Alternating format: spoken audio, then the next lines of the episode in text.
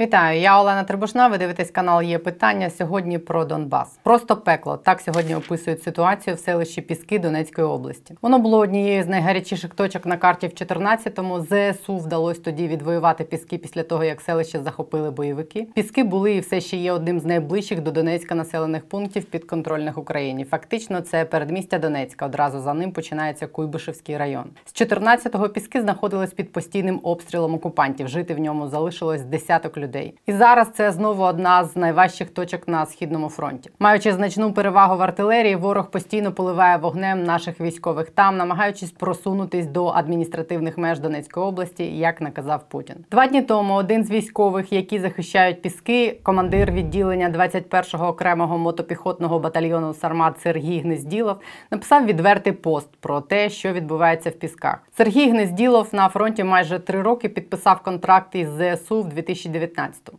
Зачитаю частину його посту. Що ще можуть забрати в мене на шостий день мого персонального аду в пісках в кілометрі від першої вулиці Українського Донецька? Тіла тих, хто був мені дорожчий за рідню, валяються під спекою в розних 152 калібром в окопах. 6500 снарядів да грьобане село менше ніж за добу. Таких діб вже шість. З нашої сторони працює два міномети. Інколи просинається і чхає в бік Донецька два стволи артилерії. Ми майже не відповідаємо. Контрбатарейний вогонь відсутній. Ворог без будь-яких проблем для себе кладе артснаряд в наші окопи, розбирає дуже міцні бетонні позиції за десятки хвилин без паузи та мінімального відпочинку подавлюючи нашу лінію оборони. Позавчора вона зламалась і полились рікою 200-300. Я не публікуватиму ніяку статистику, це в нашій країні заборонено, але ви навіть не уявляєте кількості та відсотку втрат. Це на м'ясорубка, де батальйон просто своїми тілами стримує навалу. Майже тиждень чекаємо, хоч якусь підмогу, яка б вдарила по ворожій арті. Йде війна, але без контрбатарейної боротьби вона перетворюється на безглузду м'ясорубку, де перемелюється за день шалена кількість нашої піхоти. Знаю, моя держава не любить думки вслух, але мені не залишили вибору серед Побєдобєсія і Арістовщини. Я заявився говорити, що все під контролем. Зараз в пісках все ніхуя не під контролем, але чомусь ситуацію замовчують. Нам потрібна артилерія. Дайте нам сюди хоч щось, щоб ми могли триматись. Цей допис побачили тисячі людей. Описане Сергієм викликало, м'яко кажучи, обурення тим, що в умовах відсутності артилерійської підтримки з нашого боку військовим в пісках доводиться фактично власними тілами стримувати ворога. Хоча знайшлися такі, кого турбувала не критична ситуація в пісках, про яку написав Сергій, а те, що він підігрує ворогу, розповідаючи про неї. Судячи з усього, на горі це теж прочитали. В той самий день президент в своєму вечірньому зверненні сказав, що ми ще не можемо повністю зламати перевагу російської армії в артилерії та живій силі, і це дуже відчувається в боях, особливо на Донбасі, в Пісках і Авдіївці, пекло якого не описати словами. Того ж вечора Сергій Гнезділов написав, що допомога підійшла. А вчора що ситуація в Пісках важка, але контрольована. Наша арта працює, підмога під прийшла. Генштаб вчора ввечері, сьогодні вранці повідомляв, що ворог продовжував вести наступ на цьому напрямку, але успіху не мав і відійшов. За останньою оцінкою американського інституту вивчення війни, станом на вчора, 3 серпня, більша частина селища Піски залишається під контролем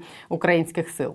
Там спростовують заяви бойовиків про те, що ті, начебто, захопили вже половину села. Попри надзвичайно складні ситуації, кратну перевагу росіян в артилерії, дуже високою ціною збройні сили України не дають армії ворога виконати задачу, поставлену в Кремлі вийти на кордони Донецької області і захопити весь Донбас. А це нагадаю була одна з цілей публічно проголошених Кремлем на початку вторгнення. Тими темпами, якими росіяни просуваються на Донбасі, а це кілька кілометрів на тиждень, вони не зможуть вийти на кордони області, до яких близько 80 чи 100 кілометрів ні до кінця серпня, ні до 11 вересня, коли вони планують провести так звані референдуми, щоб оформити чи то приєднання окупованих територій до РФ, чи то якусь там чергову новоросію. Очевидно, що це створює психологічний тиск всередині російського війська і мало б викликати питання у виборців Путіна.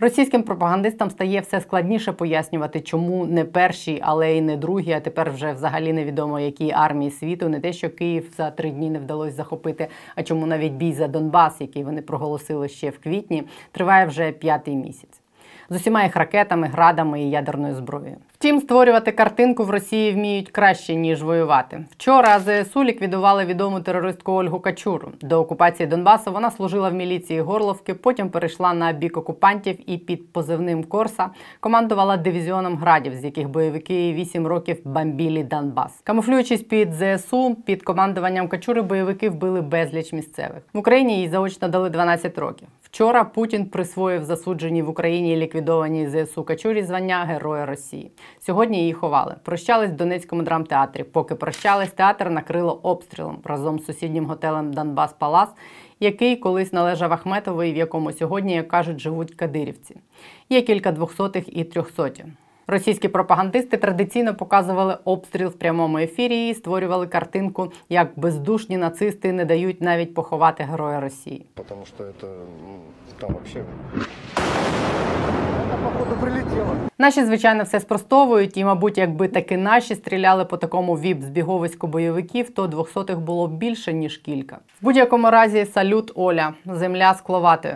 Сергій Рахманін, член комітету нацбезпеки і оборони, сьогодні на є питання. З ним поговоримо про Донбас і про продовження, яке отримала історія з так званою формулою Шредера, про яку вчора я розповідала ось тут.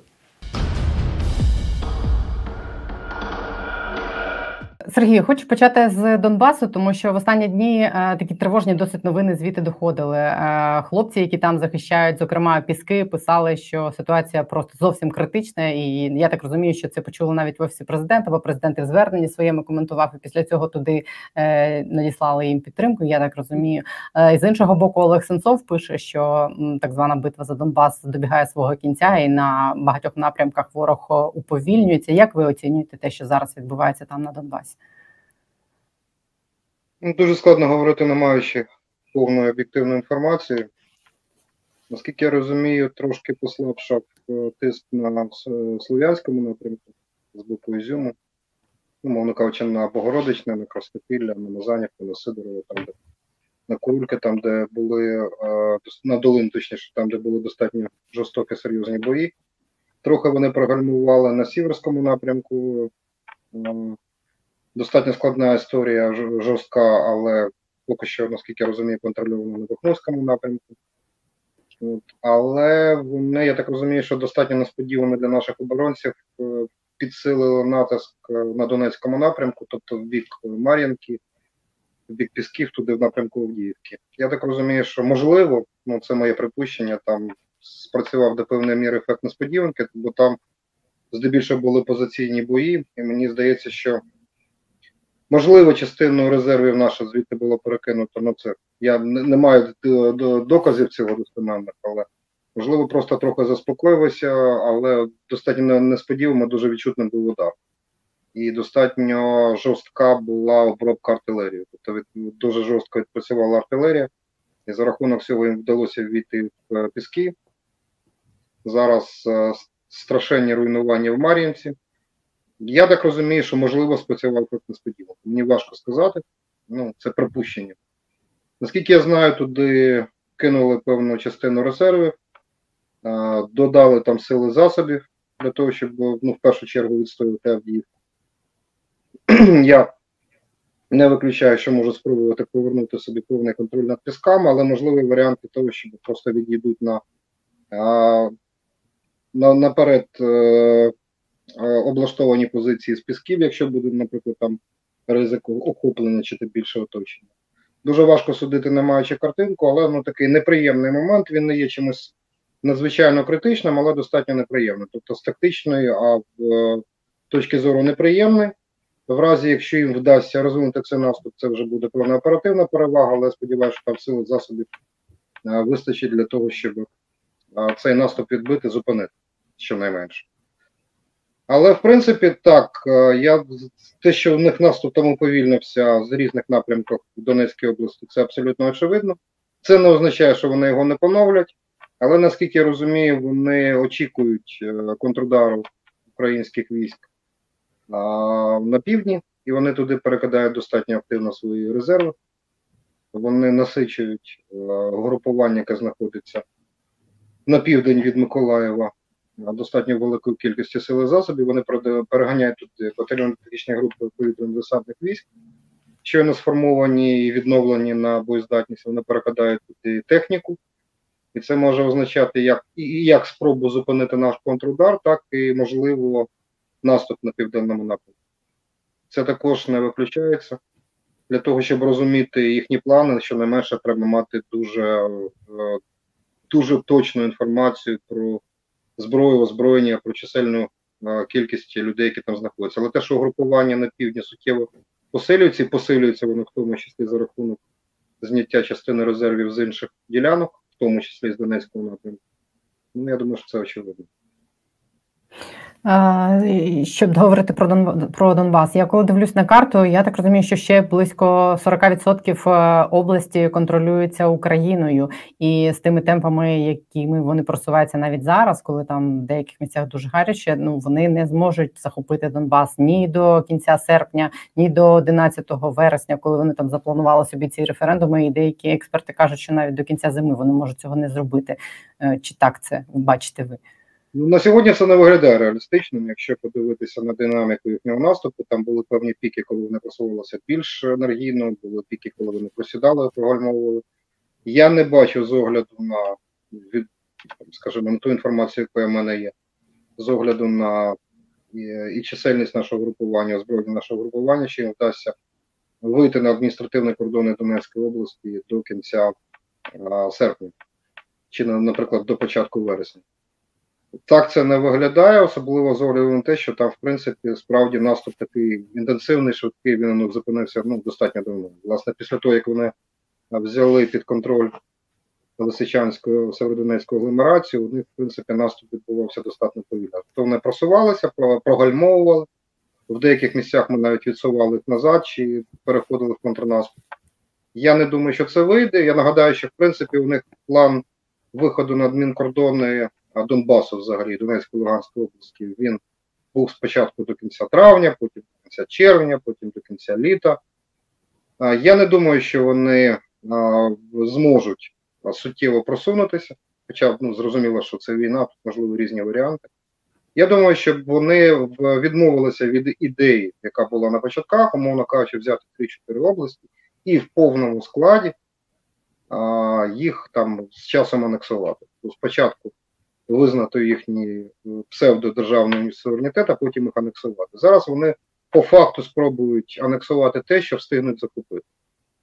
А, Тобто ідея, яка була на початках, що це буде Донецька, Луганська, Херсонська і, можливо, Запорізька область, були в них такі плани, вона не, не життєздатна, тому вони приєднають, е, як вони кажуть, тобто анексують ті території, які зможуть на цей час захопити. Я думаю, що скоріше за все від цієї ідеї вони не відмовляться, тобто вони а, анексують частину Донецької області, Луганської області, яку фактично всю вони контролюють, а, значну частину Херсонської області, ну і, можливо, частину Запорізької області, е, яка буде знаходитися під їхнім контролем. Принаймні, вони виношували плани про створення так званої таврійської, е, таврійського суб'єкту, Таврійська губернія, Таврійський регіон, як завгодно це називають яку війдуть частина Херсонської, частина Миколаївської, частина на Запорізької областей, які вони об'єднають в один окремий умовний суб'єкт Російської Федерації, який вони збираються приєднувати до свого складу, тобто окуповувати ці території і анексувати їх. Але наскільки їм це вдасться, як далеко вони просунуться, чи навпаки, чи не втратять вони частину всіх територій до 11 вересня, а скоріше за все, саме тоді відбудуться їх так звані референдуми, це залежить в тому числі від Збройних сил. Але це дуже складно буде нам відвоювати за огляду на об'єктивні наявні проблеми, які існують, ну, принаймні, в частині деяких озброєнь, в частині боєкомплекту. Це найбільш болючі моменти зараз для ЗСУ і взагалі для Сил оборони. А чи не бачите ви е, якихось е, підстав е, ну, думати, що ситуація покращиться, що зброї нададуть нам більше для цього контрнаступу, що щось зміниться там з вересня, коли е, запрацює ленд-ліз? Дуже хотілося, чи запрацює? Дуже хотілося бути безмежним оптимістом, але я стриманий оптиміст. Ситуація має покращитися, але на суттєве покращення ситуації я би не сподівався і спробую пояснити, чому. Якщо є трохи часу, спробую це пояснити. Ну, по-перше, нас трохи плутають. У нас, коли кажуть, що ленд-ліз запрацює восени, а, треба пояснити, що мається на, на увазі під словами запрацює. Що таке ленд-ліз? Це закон, який спрощує дуже складні е, бюрократичні процедури, які існують в американському законодавстві, для того, щоб передавати Україні а, певну частину там зброї, озброєнь, політичних матеріалів тощо, але ну, насправді це стосується не тільки цього. Восени а, всі ці зміни набудуть чинності, мовно кажучи. Тобто рамка відкриється. Відкриється, ну, спроститься сама процедура. Але навіть зараз без цих процедур нічого не заважає передавати ту чи іншу зброю, чи те чи інше озброєння. І воно передається. І навіть якби закону про ленд-ліз не було, воно б теж передавалося, просто процедура скорочується в часі, скорочується в е, частині цих форматів бюрократичних, які існують. І те, що нам надають не так багато зброї, зброї, як нам хочеться, це не пов'язано з тим, запущений закон це чи не запущений. Це пов'язано з тим, що а, кількість і якість тих виробів, які нам передають, не, поки що не можуть з певних причин пер нам передавати. Тепер друге питання, чому не можуть? Тут теж є певні причини. По-перше, а, ленд-ліз, якщо ми говоримо про ленд-ліз, тобто, власне, про американську зброю, американське озброєння, Американці в достатньо складній ситуації, тому що ніхто не знімав з порядку денного питання Тайваню. Попри те, що Сполучені Штати дотримувалися цієї ідеї єдиного Китаю, ніколи не визнавали державний суверенітет е, Тайваню, менше з тим, у них фактично, не визначаючи державу, вони пов'язані з нею партнерськими союзницькими стосунками. Увага! Не партнерськими, як з нами, а союзницькими. У них є прямі зобов'язання надавати їм певну підтримку в разі виникнення критичної кризової ситуації, зокрема е, у випадку прямої агресії. А ви розумієте, що зараз е, такий ризик є, і він достатньо. І тому частина, якщо це ця ситуація, ця тайванська криза, яка ще поки що не розв'язана, вона ще не перейшла в гарячу війну, але вона до кінця не добігла ця проблема. І відповідно, частина коштів і частина зброї і озброєнь вона може бути використовуватися Сполученими Штатами для в якості допомоги Тайваню. А якщо, не дай Боже, там ну, фантазуємо, американцям доведеться збройними силами власне вкрити цей конфлікт, то їм ще більше знадобиться зброї і зброї. Тому частина з тих боєприпасів, тої зброї, тих озброєнь, які у американців є, вони, умовно кажучи, в них заброньовані на, на, на цей критичний момент. Тому говорити, що нас просто закидують зброєю озброєнням боєприпасами, ми не могли хоча б тому. Інша про- проблема, вона вже суб'єктивна. А, Байден дуже активно критикують республіканці. Вони зараз одною з тем критики Байдена обрали те, що, мовляв, не а, ефективно використовується, а, зберігається, охороняється, якщо хочете, озброєння, яке передає Сполучені Штати. І зрозуміло, на такому тлі збільшувати суттєве постачання було б дуже важко, бо це означало наразитися на нову порцію критики. Як на мене, то для цих звинувачень немає жодних підстав, тому що а, нам це озброєння настільки потрібно, що ми бережемо його настільки, наскільки можемо. Про те, щоб воно там викидалося, ламалося чи тим більше перепродавалося, взагалі не йдеться. Все це в одиничних, в одиничних, ну, в кількості одиниць екземплярів чи, чи десятків в кращому разі, і кожна з цих одиниць озброєння нам потрібна. Але критика така є, якась частина суспільства, яка справді може поставити під сумнів, наскільки ефективно віддавати Україні зброю, яку вона там втрачає, губить чи, не дай Боже, перепродає. Ну і тому зрозуміло, що це зараз не найкраще тло для збільшення цих е, е, збільшення цих потоків постачання зброї. Ну і ще об'єктивна причина полягає в тому, що не будемо забувати, як би ми не критикували росіяни, ми не ставилися до російської армії, до її ОПК. Це дуже велика потужна машина. Це величезна кількість заліза різного. І це, цього заліза їм вистачить на роки. Українські збройні сили такого, такого запасу зброї збройні не мають. І ті озброєння, які нам надають, вони не дозволять створити паритет в кількості. Вони можуть частково створити на певних ділянках паритет в якості. Тому що якщо, наприклад, ракетна система залпового вогню російська, ну, приміром, смерч, ну там співставна з Хаймарсом, наприклад, або з МЛРС М142 або ДМ-270, вона там співставна ну, плюс-мінус по калібру, по дальності, але Смерч б'є, він накриває величезні площі касетними е, боєприпасами. Їм не потрібно бити точно. Вони дозволяють собі відхилення в 150-200 метрів. А Хаймерс б'є унітарними боєприпасами дуже точно, в лузу, в яблучко. Але ми не можемо використовувати Хаймерси і через їх обмежену кількість, і через те, що це кон концептуально інша машина, ми не можемо створювати, як створюють росіяни, величезні, величезні площі загороджувальний вогонь. І тому у них все одно в росіян буде перевага через те, що в них більше цифр СЗВ, через те, що в них більше боєприпасів, і через те, що вони, наприклад, не можуть влучати так точно з РСЗВ по наших складах, але в них є ракети. А ми можемо використовувати американське РСЗВ по командних пунктах, по окремих об'єктах інфраструктури, наприклад, мости, хоча це теж дуже, дуже дороге задоволення.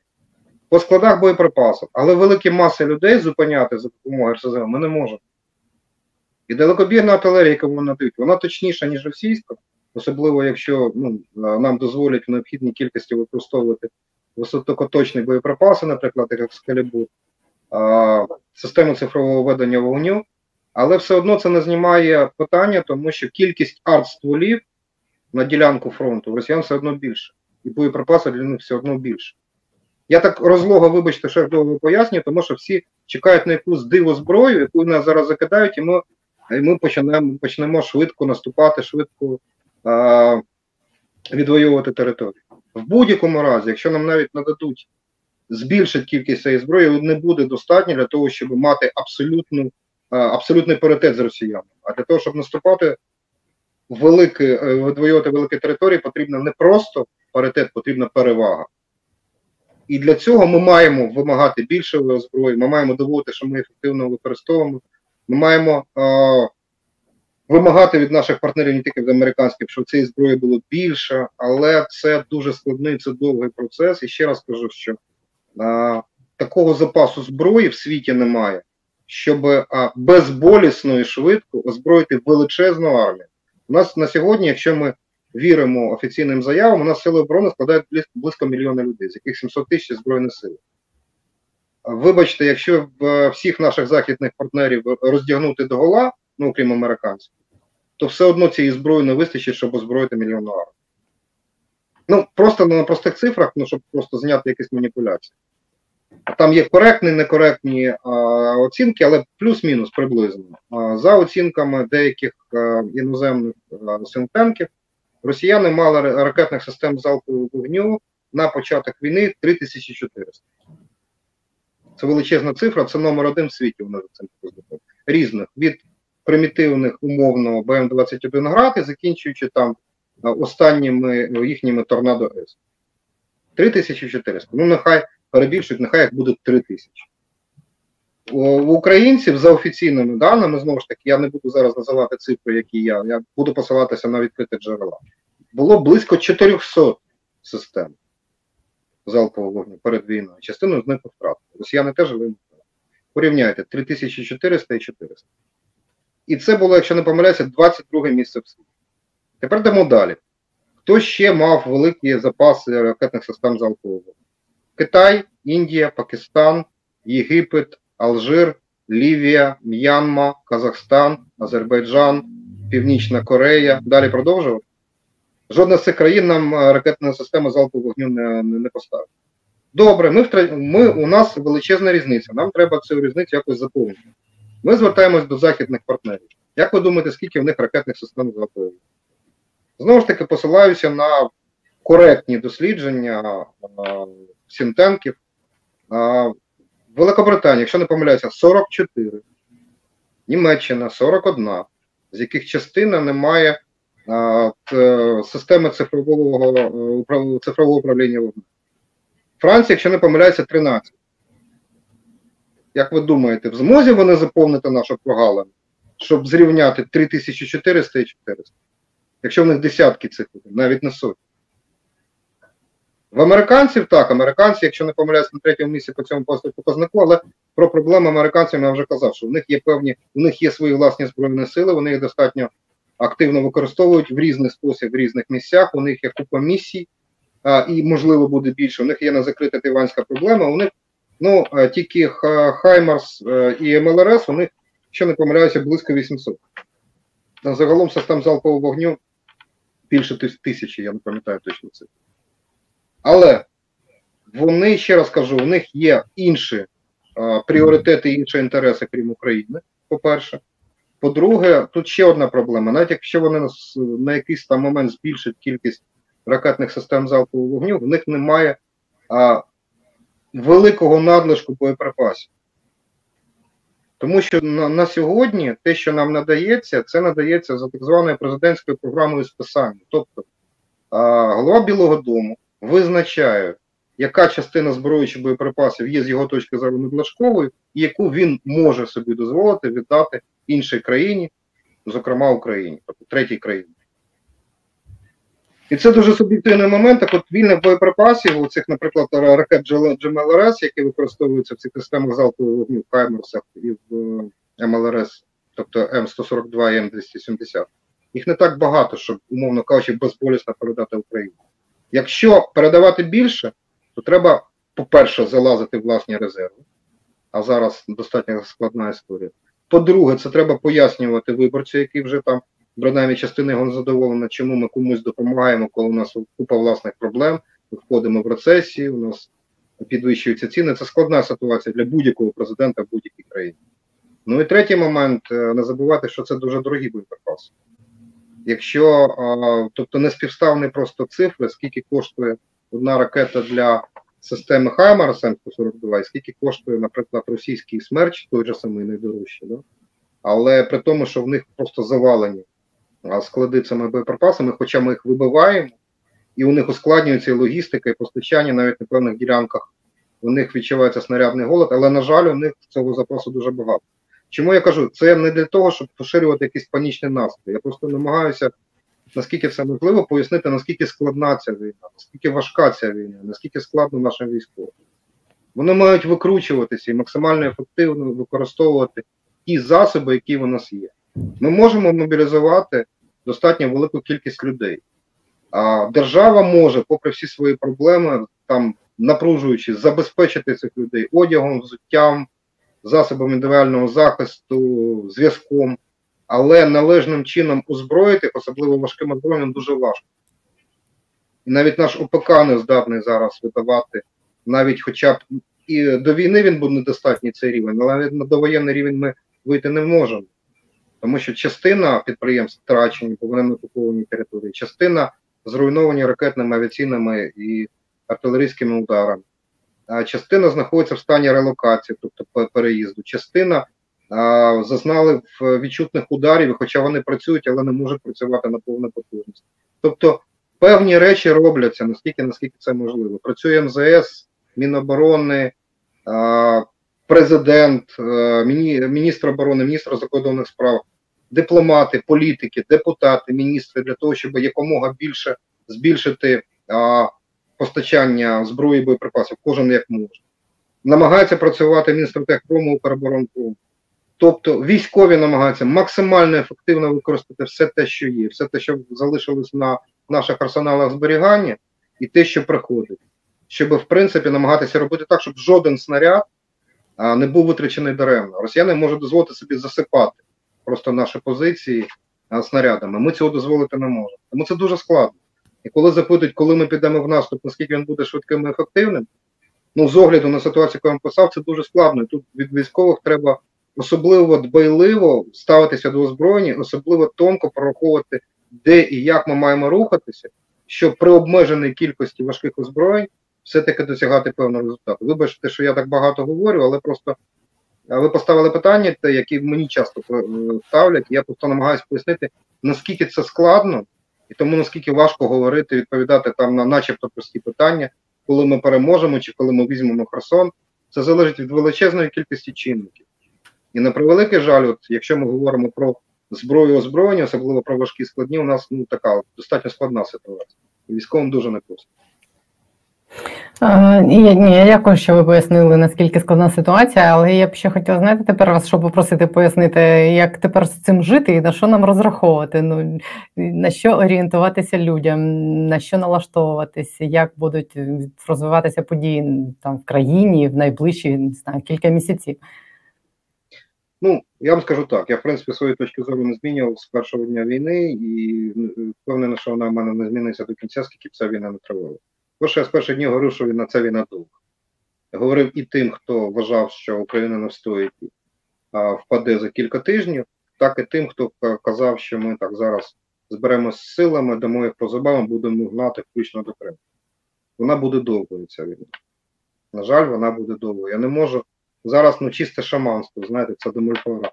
Скільки саме вона триватиме, ніхто цього не знає. Будь-яка людина, яка називає вам конкретні е, дати, вона лукава. Бо цього не знає ніхто. Але вона точно буде довго. Вона не зупиниться ні завтра, ні до Нового року, ні там, умовно кажучи, на початку наступного. Другий момент, незважаючи на те, скільки вона не тривала, у мене жодних сумнівів немає, що ми переможемо. І не тільки тому, що мені цього хочеться, мені цього справді хочеться. Я там, наскільки, наскільки мої скромні зусилля дозволяють, я там, не намагаюся до цього долучатися. Розумію, що це там краплина в морі. Але і тому, що у нас немає іншого вибору. У нас цього вибору просто нема. Тому що йдеться про наше існування. Якщо ми програємо, цієї держави не буде. Я впевнений, що абсолютна більшість українців з таким варіантом ніколи в житті не погодиться. Це друге. Третє. А якщо ми говоримо про якісь там терміни, то насправді можна говорити там тільки про якісь е, сценарії розвитку подій. По якихось маркерах можна буде визначати там наскільки тривалою вона буде, буде чи не буде якесь проміжне перемір'я. Ну от можна, мені здається, це припущення. А що там, скажімо, восени можна буде говорити, наскільки затяжною буде ця війна. Тобто тут саме тоді мені здається, що після літніх боїв, які будуть важкими, а, серпень, вересень, тобто до, нас- до настання холодів, дощів, можна буде зрозуміти, чи зможе хтось перехопити стратегічну ініціативу, тобто диктувати свою мову. Можна буде судити, наскільки хто з е, двох армій найбільше виснажився.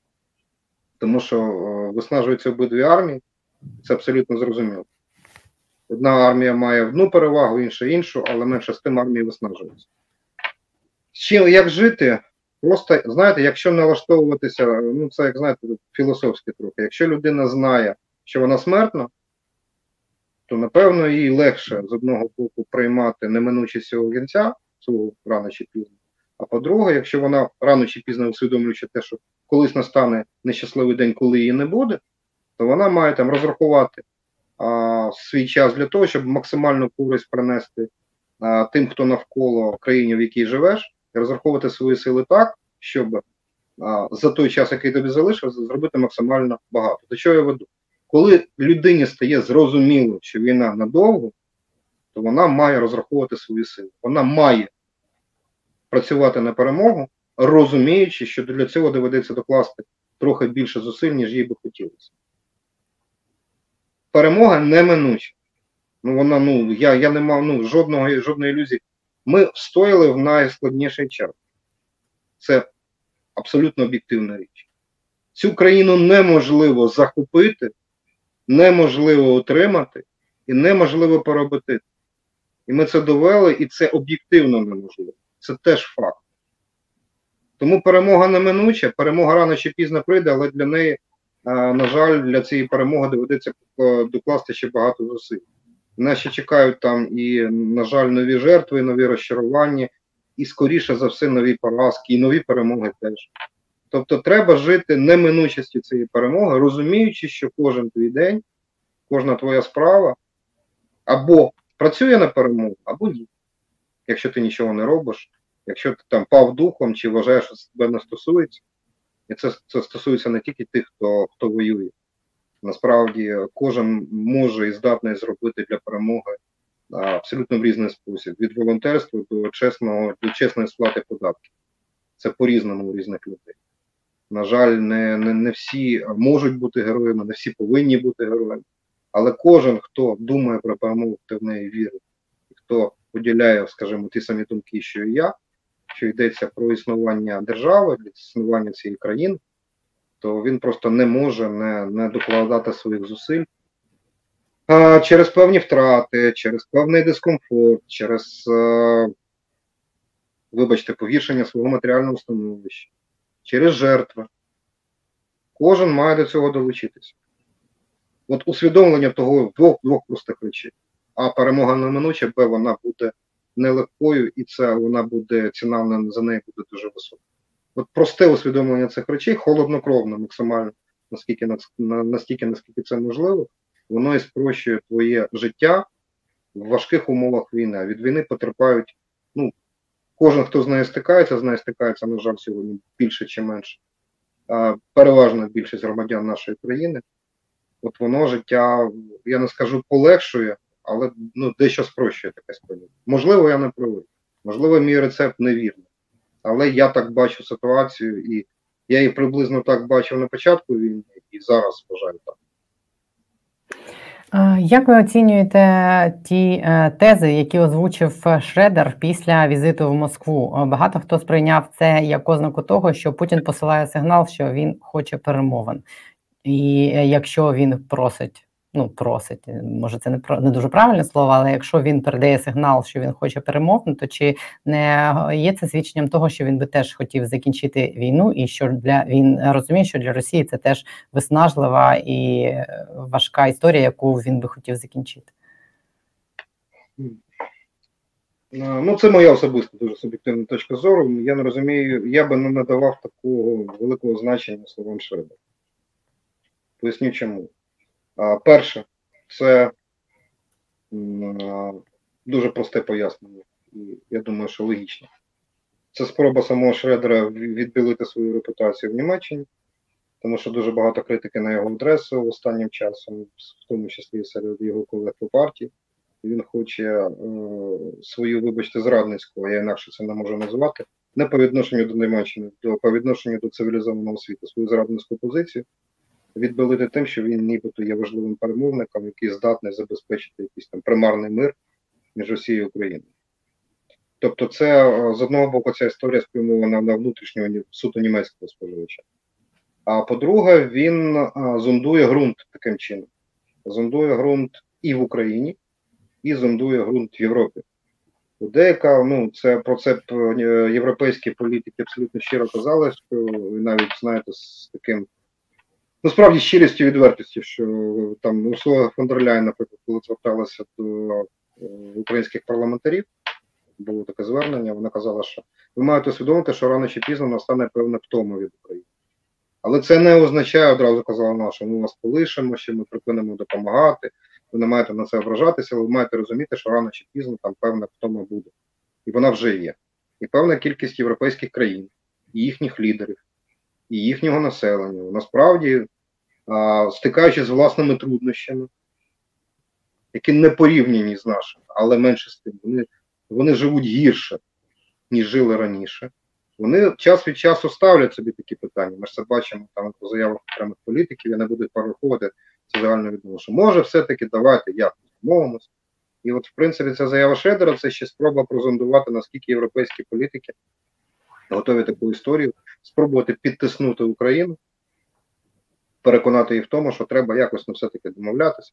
Ви ж розумієте, Росія велика країна, там, ця війна може тривати там роки, невідомо, що залишиться від України після цих обстрілів, і там ну, риторика відома. І третя історія це зондаж ґрунту, і тут яка зондує вже не Шредер, це зондує Росія. Наскільки готова йти на компроміси Європа, і наскільки це вже третій момент, е, наскільки готова до цього, наскільки втомилося від війни українське суспільство, українське населення, український народ, який, значить, там все одно потерпає, тому що там, особливо в тих регіонах, які суттєво е, відчувають війну. Ну, наприклад, я зараз знаходжуся в Миколаєві. Е, Умовно, якщо його порівнювати з умовним Києвом, то тут війна відчувається набагато гостріше. Тобто, ну тут е, приліти ракет це абсолютно буденна річ. От, вони щодня винищують е, об'єкти інфраструктури. А, ракети там десятками прилітають, інколи одиницями, інколи десятками ці кожної ночі в центр міста. Війну чути, війну можна побачити по кількості військових в місті, і по а, замкнених там магазинах і зруйнованих школах. І зрозуміло, що ну, завжди в будь-якій країні. Не є винятком, є якась частина людей, які просто втомилися, які хочуть просто для того, щоб над головою, е, щоб вони кожного ранку, е, кожного вечора не думали, чи приконуться вони зранку чи ні. І це стосується людей, які, які поховали своїх близьких і рідних, е, і не готові ховати їх далі. цих людей не можна засуджувати. І а, для росіян важливо поміряти, скільки таких людей, чи зможуть вони тиснути на владу, і а, наскільки критичні такі можуть. Наше соціологічне опитування, моє власне відчуття показує, що в нас запас міцності все ще є достатньо високий. Але Путін цього достеменно не знає, йому хочеться поміряти. Але говорити про те, що він хоче зберегти обличчя, припинити війну, поки що все, що відбувається, напряму цьому суперечить. Тому що на цілій кількості напрямків він посилює а, угрупування, а, і ці угрупування в деяких місцях набувають характеру ударного. Тобто готуються, а, ну теоретично принаймні, готуються наступи на певних напрямках. Людина, яка збирається з, е, зупинити війну, вона збирається наступати, наступати масштабно. Ну і я, в мене немає, я особисто не знайомий з Путіним і ніколи не хотів би бути знайомим е, з цією істотою. Але, по-моєму, така річ, як е, людські жертви, втрати чи втрати держави, вони цікавлять абсолютно. Я думаю, що йому абсолютно байдуже, скільки мільярдів Росії на цій війні, скільки домовин прийде в російські доми, а, скільки техніки буде спалено в українських землях, йому, по-моєму, абсолютно все одно, що з цим буде. В нього є надмета, він себе вважає месією, він точно втратив зв'язок з реальністю. Йому перемога над Україною важливіша, ніж будь-які втрати, які може понести Росія. Тому говорити про те, що він там збирається зараз, він, можливо, міряє ґрунт на тому, щоб а, дотиснути Україну на ті перемовини, щоб українська влада е, в першу чергу погодилася на, ну, хоча б, умовно кажучи, на сьогодні, на фіксацію статуса кво, тобто фактично визнала а, території вже захоплені частиною Росії. Оце б його думаю, що на якомусь етапі влаштувало. На якомусь етапі підкреслюю, що просто взяти перемир'я, а, набратися трохи сил і далі йти далі. Вибачте за тавтологію. У мене немає жодного сумніву, що Путін він зациклений на цій ідеї, а позбавити Україну суверенітету. І байдуже в якій формі це буде. Це буде фізичне приєднання, це буде знищення цієї держави, це буде якийсь союзницький умовний договір, як з Білорусією, чи це буде, наприклад, там не знаю, якийсь маріонетковий уряд, який буде е, номінально суверенним, але який буде виконувати вказівки Москви. Ця держава він відмовив цій державі в праві на існування. Якщо раніше він на це натякав, то його останні заяви, починаючи з його легендарних промов від 21-24 лютого, він просто відмовляє на праві на існування, навіть не соромиться цього. Немає такої країни, немає такої мови, немає такої держави. І тому вірити в те, що він готовий піти на якесь перемир'я для того, щоб е, нарешті там покласти край цій війні раз назавжди, я в це не вірю. В ліпшому варіанті він буде готовий а, на якесь, знову ж таки, кажу, перемир'я для того, щоб набратися сил. І єдиний спосіб, єдиний спосіб зупинити це, це а, завдати а, росіянам, Росії, російській армії, російській економіці такої шкоди, що вона змушена була. Ще раз підкреслюю, змушена. Хотіла, але сил нема. Але це неможливо зробити нам самим. Ми можемо робити це тільки підтримуючи нашу армію і силами наших сил оборони, зупиняючи ворога і знищуючи їх максимально настільки, наскільки це можливо. Але для того, щоб він зазнав ще економічного відчутного удару, недостатньо, щоб він втрачав від е, воєнних витрат. Тут ще потрібно, щоб справді діяли економічні санкції. А це вже, на жаль, від нас напряму не залежить. Це залежить від наших дипломатів, від позиції президента, але першою мірою це залежить від усвідомлення а, європейських держав, не тільки європейських, на держав, яких прийнято називати нашими партнерами, що без їхньої допомоги це не зупиниться. А якщо це не зупиниться, це стосуватиметься їх в такій же мірі, як і нас. Проблема європейських політиків в 38-му році, е, які або освяти, освятили, або не помітили судецької змови, вони не розуміли, що війна вже почалася, і що це війна світова. А коли зрозуміло, було трохи запізно.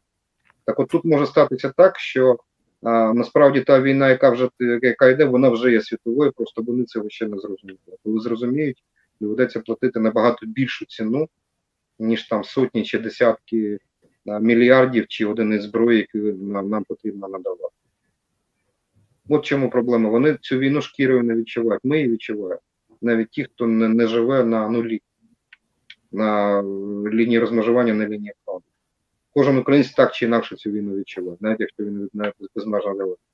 В Португалії чи Іспанії, чи на півдні Сполучених Штатів умовно, там не можуть поки що це відчути. Але рано чи пізно ця війна коснеться, е, торкнеться будь-якої країни світу, якщо Путіна не зупинити разом. А зупинити можемо тільки самі не зможемо, як би нам не хотілося. Ми можемо завдати російській армії максимальної шкоди, але зламати хребта Росії, на жаль, яку з руки годували всі ті, кого він зараз сам називає. Ну, тобто, у нас світ годував людожера з руки. І думали, що вони е, виховують вегетаріанця. Вони виховували хижака, який зараз вбиває нас зброєю, яка начинена західними компонентами, який витрачає на, на, на, на цю зброю мільярди, які отримав від е, Європейського Союзу Сполучених Штатів. Я їх не звинувачую, просто констатую факт. Вони самі його нагодували, а тепер ми мусимо воювати і за себе, і за них. Тому, в принципі, от, чим скорше до них дійде усвідомлення своєї відповідальності, своєї місії за зупинення цього людожера, тим швидше ми цю війну виграємо. А щось має статись, щоб до них це дійшло. Ну тому що вже війна йде майже півроку, вже мало б дійти, якби це мало відбутися тільки через слова. Чи щось має вибухнути таке, що торкнеться їх безпосередньо. Це чорний лебідь якийсь потрібен? Я не знаю, да, як він має виглядати ця пташка, яка їх дзьобне в відповідне місце, щоб вони усвідомили. Ну це дуже важко, тому що насправді ну там певною мірою з одного боку, все те, що робить Путін, робить процес допомоги нам незворотній. Тому що він остаточно пустився берега, він навіть не намагається надати цьому якоїсь такої більш-менш куртуазної форми, спробувати якось це подати. Він нагадаю, навіть не навіть не, не, не спромігся, навіть не зважав за потрібно вигадати хоча б формальний привід для початку цієї війни. Радянський Союз, нападаючи на Фінляндію, вигадав привід. А, Гітлер вигадав привід, і в, оголошуючи і починаючи Першу світову, і оголошуючи війну в Радянському Союзі. Путін навіть не спромігся, отак просто. Ну, це ну, ірраціональний звук. Мені так я вважаю, що це потрібно. Все, це все пояснено.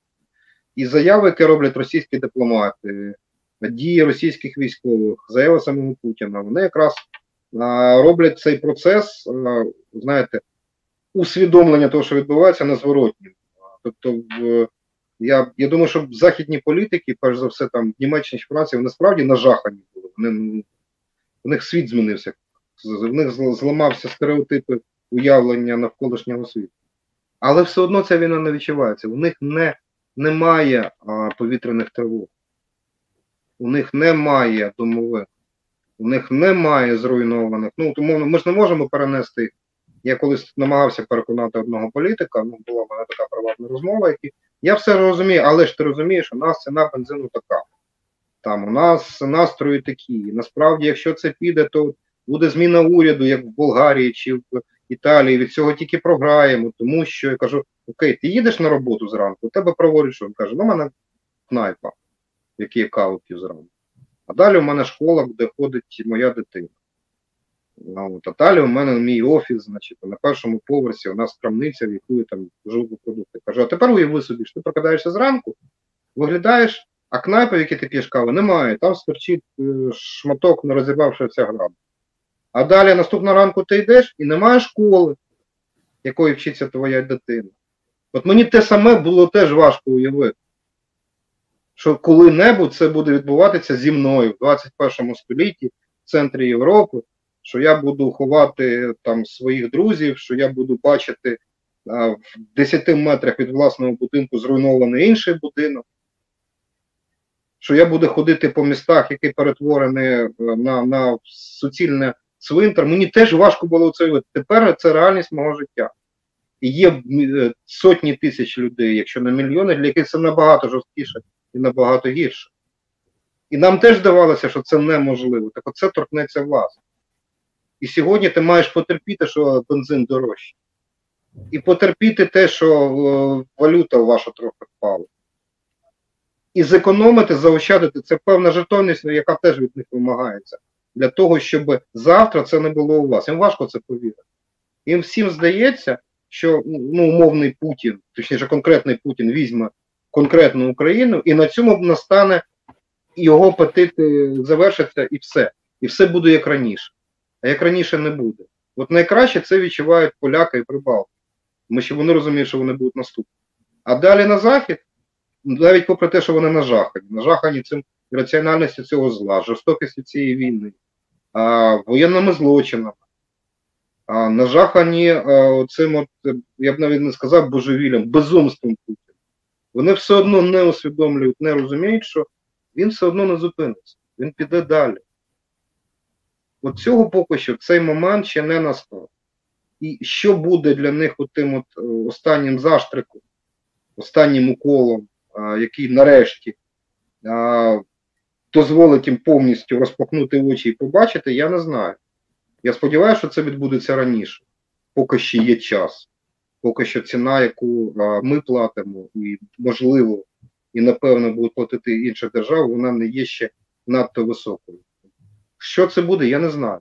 Але я певен, що це станеться. Цього не може не статися, бо е, інший варіант був би неприродний. І неправильно. І Даруйте за, за, за емоцію, певно, ну мені здається, що вона виправдана. Так. Та зараз не можна без емоцій про, про все говорити, я думаю. Дякую. Дякую. В кінці кінців все все одно буде добре. Якщо е, зараз не добре, то це ще просто значить, що це не кінець. Ну, е, знаєте, достатньо багато моїх знайомих вживають цю фразу, я абсолютно її поділяю. Яким би не був важким прожитий день, це ще один день, е, який наблизив нас до перемоги. І це не, ну, не, не слово, це справді так. Я дуже пишаюся тими людьми і моїми друзями, які воюють, і моїми друзями, які дуже багато роблять для цієї перемоги. От я намагаюся кожному з них допомагати настільки, наскільки це можливо. У нас немає шансу програти. У нас немає вибору іншого, ніж виграти цю війну. Просто треба розуміти, що до цього треба йти, цей шлях непростий, і він спроститься і скоротиться, якщо кожен зробить все, що від нього потрібно, все, що він може, для того, щоб, щоб це сталося якомога раніше. Дякую за ці слова. Це буде крапка. Дякую. Дякую. До побачення. На все добре.